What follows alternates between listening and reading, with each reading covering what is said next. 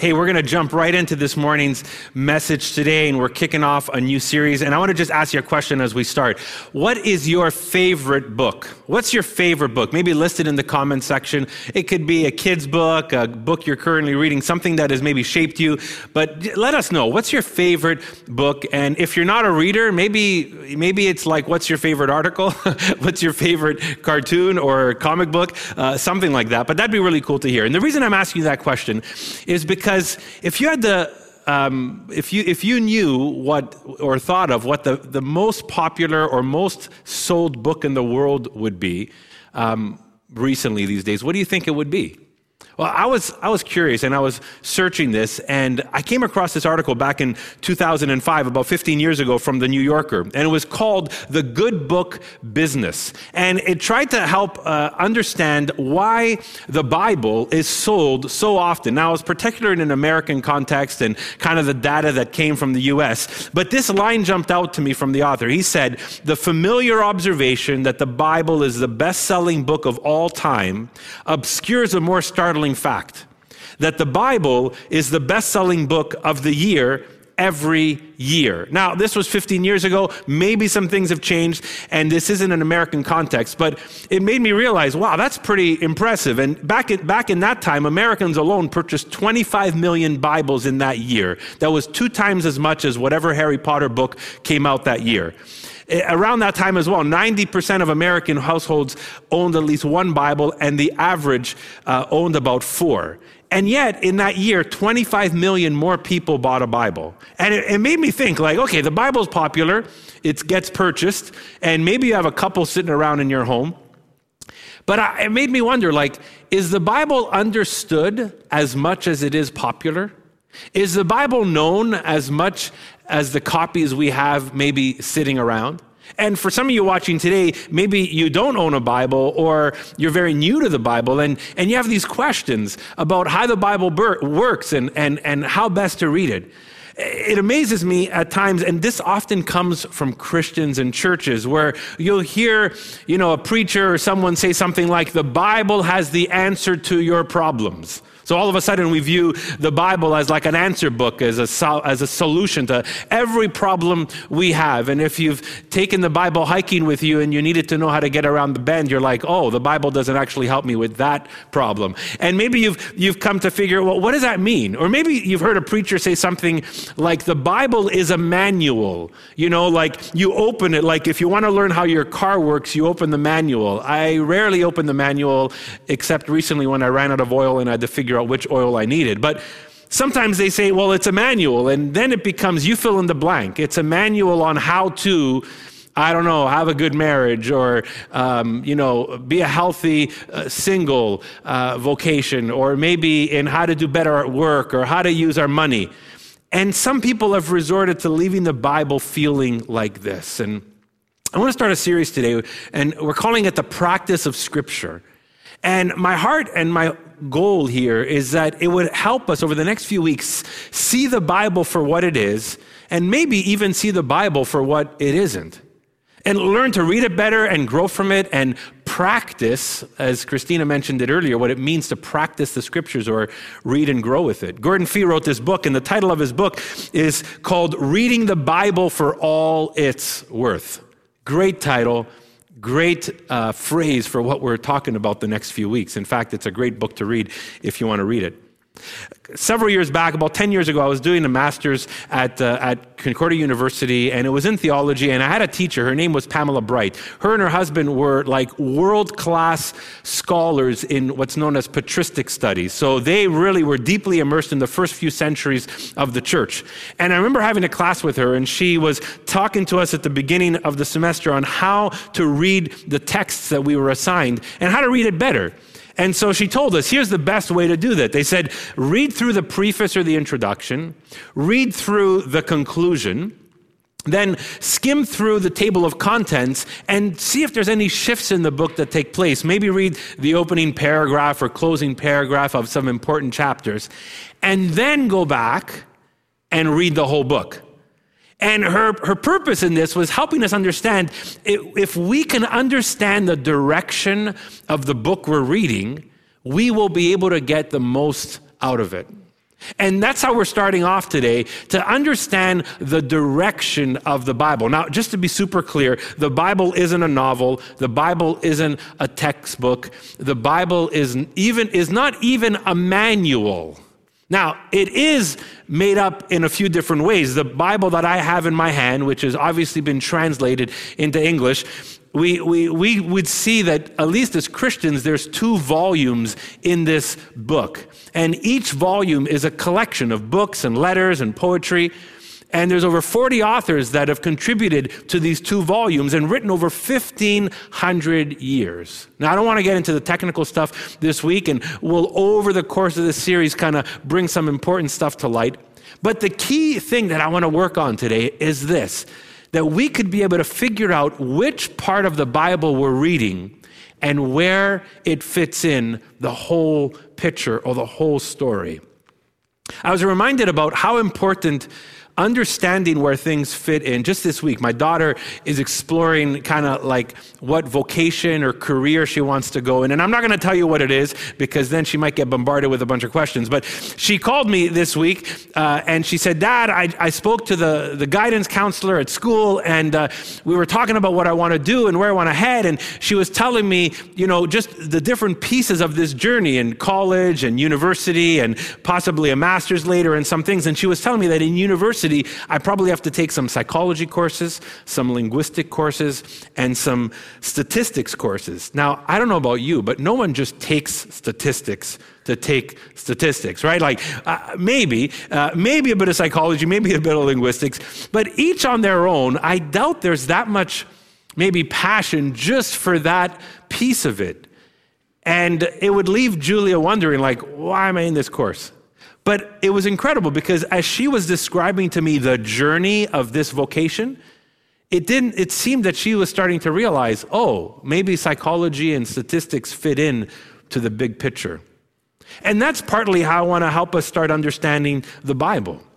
There's a story in Acts chapter 6 and 7. It's a church leader. His name is Stephen. And um, Stephen is confronted in a really difficult moment. He is arrested for his faith.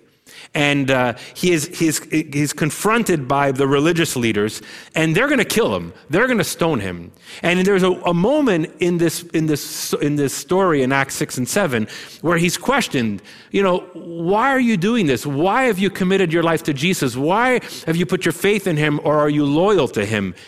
And Stephen's answer is amazing. Read it for yourselves. He goes back and he tells the story of God's work over history. And he tells the story of Israel, of Abraham and Moses. And he comes to this moment to help them understand that what he's doing in that moment and why he's become faithful to Jesus is part of God's bigger story. There's uh, an author, his name is Tim Mackie, and some of you might know who he is. He's produced these incredible videos with a partner of his called the Bible Project. In fact, I often tell people if you could never read a Bible dictionary, a commentary, or do deeper study in the Bible, watch the Bible Project videos because it'll help you read the Bible for yourselves. But here's their tagline. I love their tagline. Their tagline is helping people experience the Bible as a unified story that leads to Jesus. An amazing description of what we're talking about today. John Goldingay, an incredible Old Testament scholar, says this. He says, The biblical gospel is not a collection of timeless statements such as God is love, but it's a narrative about things God has done. Here's one more quote from an author and a book that truly like shaped my understanding and reading of scripture 10 or 15 years ago. His name is Robert Webber. He's passed away since. And he wrote a book called The Divine Embrace. And, and, he writes this in this book. He says, I invite you to read the Bible not for bits and pieces of dry information, but as the story of God's embrace of the world.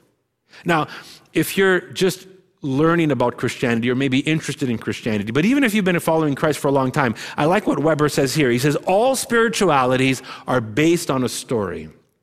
And Christianity is a spirituality that's based on God's story. So here's what I want to do for a chunk of this message today I want to tell you God's story. Once upon a time, those familiar words when you open up a kid's book. Or Genesis 1 says, in the beginning. And in the beginning, God created the world, and God created humanity. It's an, it's an incredible start of this story where humans, you and me, are the pinnacle of God's creation. In fact, we're called image bearers. We're created in God's image. God wanted to create His creation, or wanted His creation, like you and me, to have His likeness, to bear His image. And if you can imagine the world and the universe as an incredibly big temple, and God, who is sovereign, wants his image bearers to, be to reflect him in his temple. That's you and me. And everybody we lock eyes with, actually, has been created in God's image. And we reflect God's image inside his creation. This is how the story tells us this happens. It says in Genesis 1 God said, let us make man in our image, in our likeness, so that they may rule over the fish in the sea and the birds in the sky, over the livestock and all the wild animals, and over all the creatures that move along the ground. Check out this short little poem here. So God created mankind in his own image. In the image of God, he created them. Male and female, he created them. God blessed them and said to them now, Be fruitful and increase in number, fill the earth and subdue it. I'm, you know, we can't get into this because I want to tell the whole story, but God created you and me for relationship. Humanity is hyper relational. And even in these few phrases, we get this understanding that, that God has created us to be in relationship with Him. And if you read in Genesis 1, God walks with Adam in the garden, He's relating with him. God's created us to be in relationship with each other. Eve is created as a companion to Adam together, and they procreate, and we start reading them as them. They are given dominion, they are given responsibility over the world together. And then we get this obvious that I just mentioned. They're given responsibility over what? Over creation. God gives them stewardship of, of his creation. He's created you and me to be in relationship with him, with each other, and with the world. And the rest of God's story does not make sense without this origin. Now, you can debate whether there's a literal creation, a day by day creation, a, an evolutionary uh, creation, if the Big Bang happened, or uh, you know, how intelligent design works. Just as a side note, which maybe we might highlight later, we're dealing with an ancient Near Eastern text written to ancient Near Eastern people in an ancient Near Eastern time. So it's not going to work exactly like our scientific textbooks and our chicken soup for the soul books. It's not, wasn't written that way.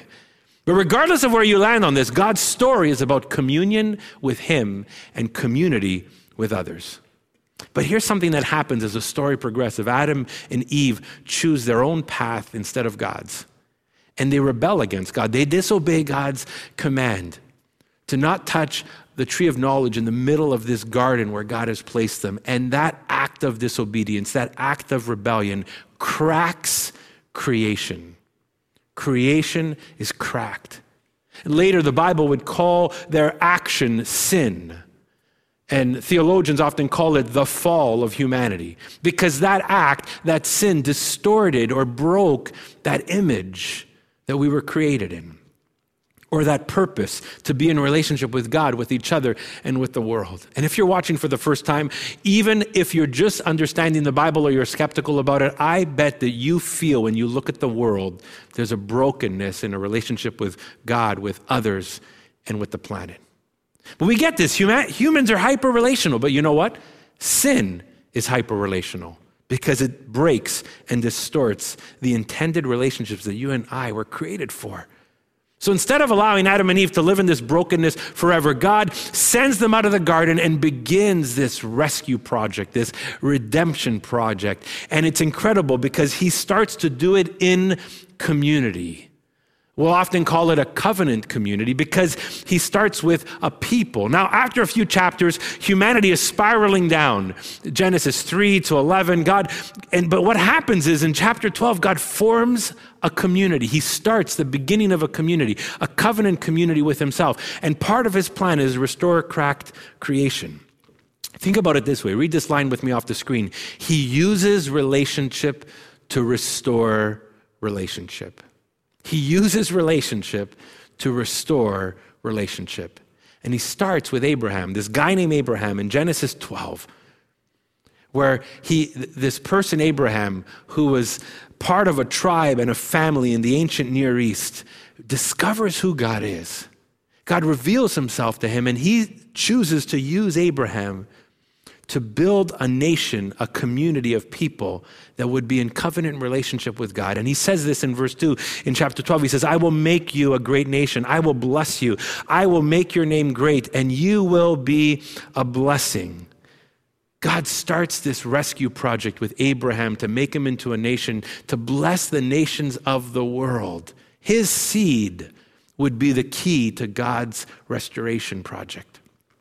And Abraham has a son named Isaac, and Isaac has a son named Jacob, and Jacob becomes has 12 kids, and the, the these sons are the, the, the, the leaders of the tribes of Israel, and this nation grows in relationship with God.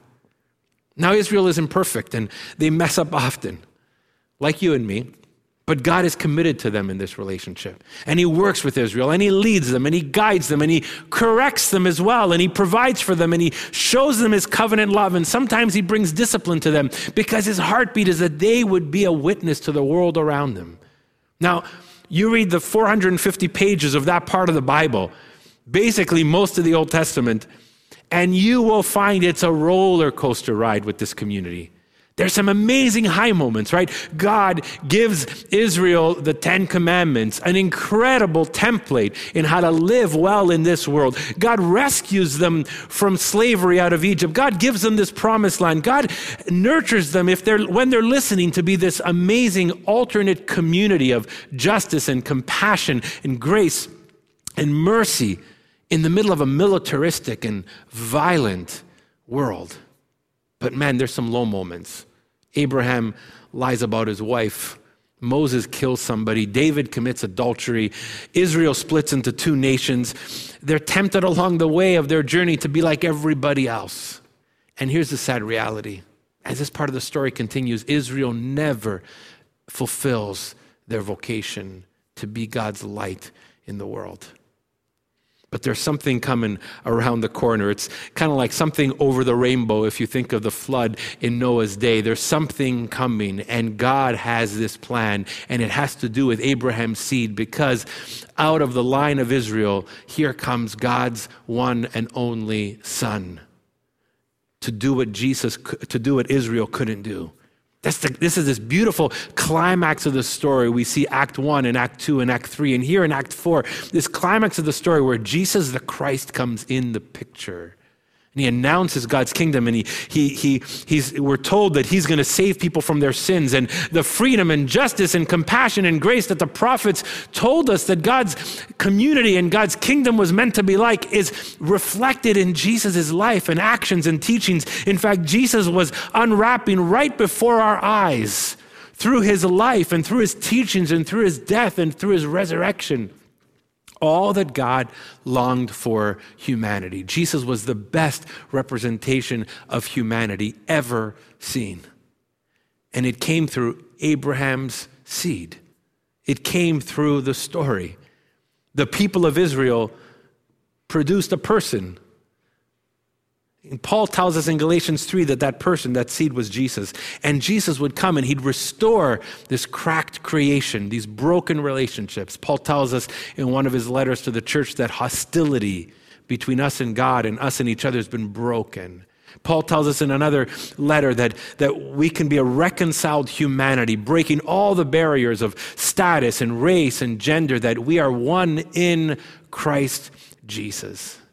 And it amazes me because as the story unfolds, these earlier parts of the story, like the cracked creation, become the backdrop of the New Testament.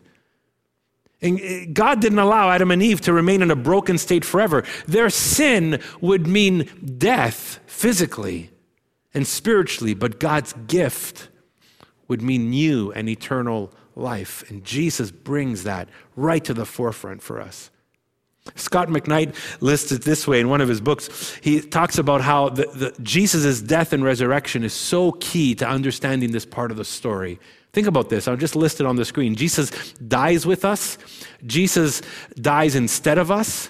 Jesus dies for us. And Jesus rises ahead of us, breaking the curse of death, securing the promise of life. Robert Webber says it in one beautiful line. He says, God came to us in Jesus so we could come to him through Jesus. I love that line. But the story continues. And it amazes me because as we walk through the story, God still seems to prioritize community. And so these early followers of Jesus, post his resurrection, Jesus commissions them and they become the church. This is Act 5 in the whole story. Jesus commissions his followers after the resurrection to make disciples to listen and follow his teachings, to baptize them in the name of the Father, Son, and Holy Spirit, and to create communities around the resurrection, the death and resurrection of Jesus, empowered by the Holy Spirit. These communities that we see in the book of Acts and that Paul writes to in the first century is incredible because these communities become outposts of God, King, God's kingdom, light posts in a dark world, signposts to like how we pointing us to God's future. The church is, you is brought together and created to be these signposts and light posts and outposts. And these people wouldn't be alone. Jesus promised his disciples, and he sent his Holy Spirit to empower, to convict, to lead, to guide, to comfort. And it comes up this way it's summed up in one word that we would be his witnesses. So the church became these communities that were Christ's community and Christ's communicators. This, this is amazing because that's, this is you and me. Like we're in Act 5 of the story. We're living in this now. Since the days of Jesus and post the resurrection, we are part of these communities that the Holy Spirit birthed together to be an outpost and a signpost and a light post, to be community and communicators. In some ways, some theologians call it a recapitulation. It looks a little bit like what God was doing in Israel, but partly a fresh expression with fresh power. Now, just like Israel, the church isn't perfect, wasn't, isn't, and won't be in the time being, but God would use imperfect people, kind of like He did Israel, to be light and salt in this world. In fact, it's a continuation.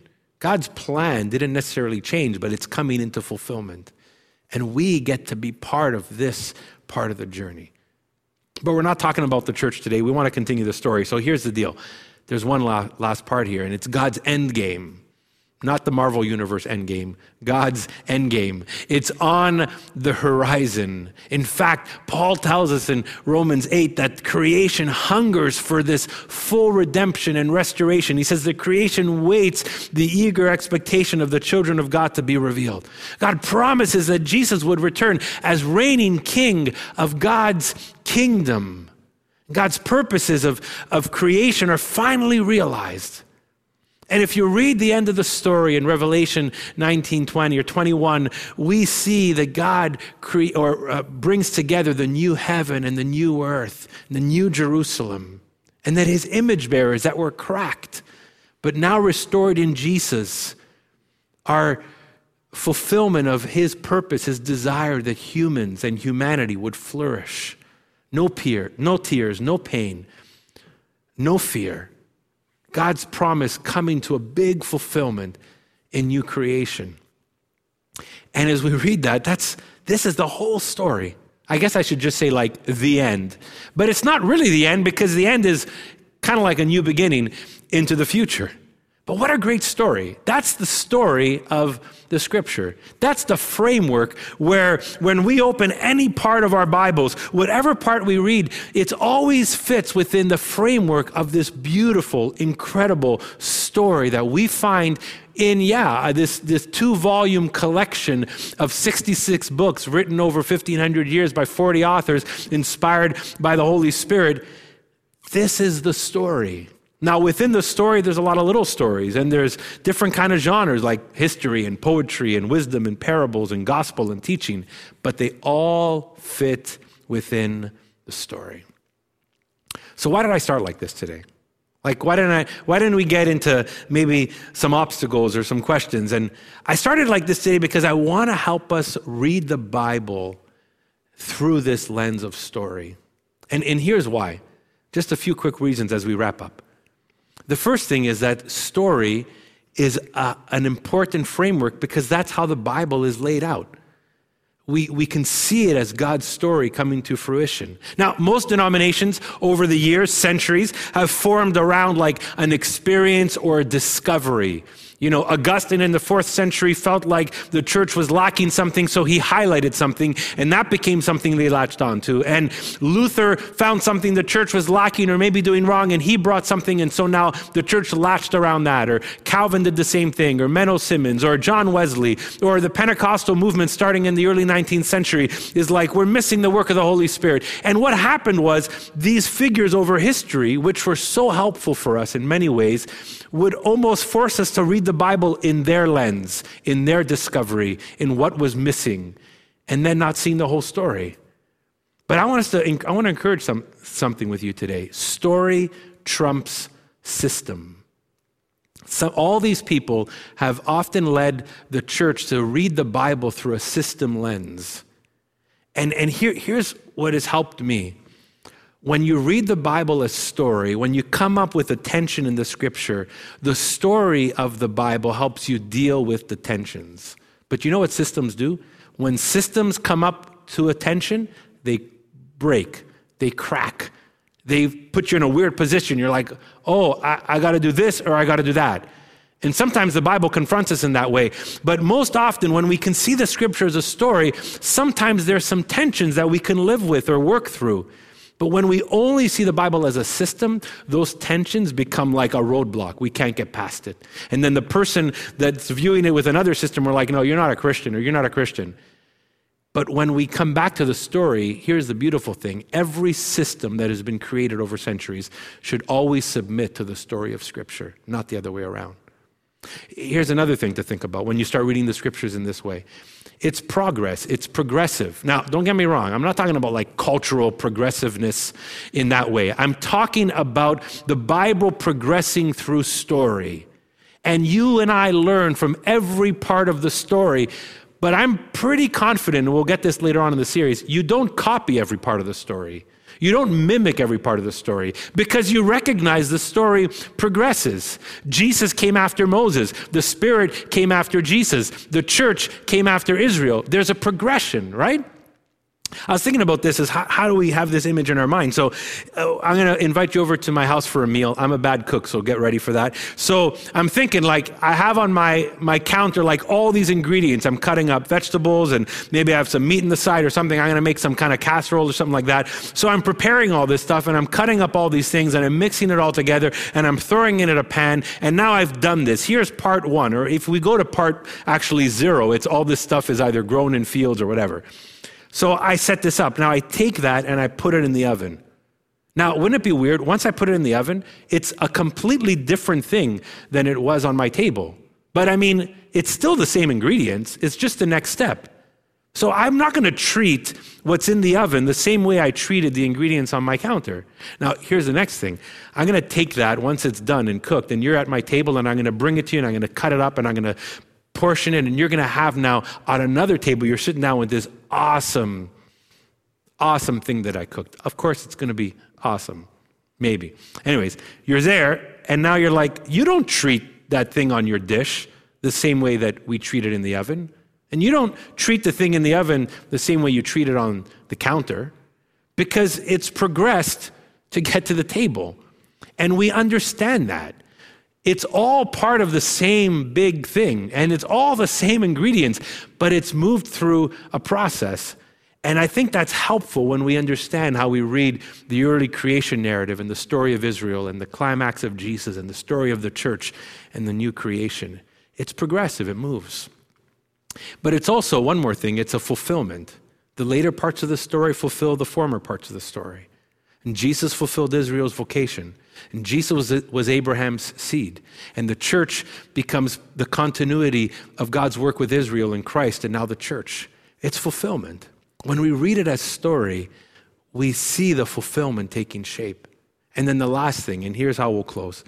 When we read it as story, there's an invitation to you and me. The story invites us in. The story invites us to into the whole of what God wants to communicate to us, but it also invites us into the part that we land in and the part that we're playing and what comes before us and what comes after us. And it invites us to live out God's story in our day, in our age. Robert Webber, when he wrote that book, The Divine Embrace, he completely changed his introduction and, and part of the book because he was having a conversation with a few friends of his in an apartment in his city. And a bunch of them were agnostics and atheists. And they were asking about spirituality and then asking about Christian spirituality. And in that moment, he said, You know what? Can I tell you a story? And he went off and told them a story, a version of God's story, similar to what we did today in a much briefer time. And they listened to this story. And Webber says that at the end of it, a few of those people in the room were like, I got it. I got it. I understand it. And then there was a pause, and one or two of them said, What do I do now? Because they felt the invitation of this story. And they're wondering now, well, what do I do next? How do I embrace this? How do I welcome this? How do I enter it? And this is a beautiful part of understanding the scriptures as God's story. Because God's story is inviting you in. And maybe you've been so fam- overly familiar with the Bible for years, but haven't read the Bible as story. And I want to encourage you to read it with the story in mind. But for all of us, regardless if you're just exploring faith or been following Christ for many years, we're all invited in to God's story, to embrace it, to welcome it, and to look at the climax of the story, Jesus, to respond and to enter and to follow. That's my invitation to you as we start this series to hear the invitation of the story of God in the scriptures. Because God's inviting you in. And he wants to dramatically change your life as you interact with his story. In fact, you even become part of the story as you welcome him in and as you respond. Let's pray. Our Heavenly Father, what an amazing story you have been writing. And we're so grateful that as we hold the scriptures in our hand, that many eras of your people did not have access to in this way. We hold this story in our hands. We say thank you. Thank you because you have you show us through this story your divine embrace, your welcome, your invitation. But we acknowledge through the story the brokenness that we feel and the brokenness in our world. And we're grateful that part of your story includes your redemption and rescue and restoration. Oh God, for some of us, including me, that have read the Bible maybe over the years, God, may we come to it in fresh ways, seeing the great story. And God, for some that are listening today, maybe for the first time, or just learning how to read the Bible, oh God, I pray that they would hear the invitation of your story right now. And that would just entice them, interest them, attract them, God, to immerse themselves in your story by reading, learning, and growing, but ultimately hearing your invitation in this. God, and I pray for a, a response of faith and trust to you, to your son Jesus. God, you came to us in Jesus so we could come to you through Jesus. And we see this as part of your story and may we move towards it. In Christ's name we pray. Amen.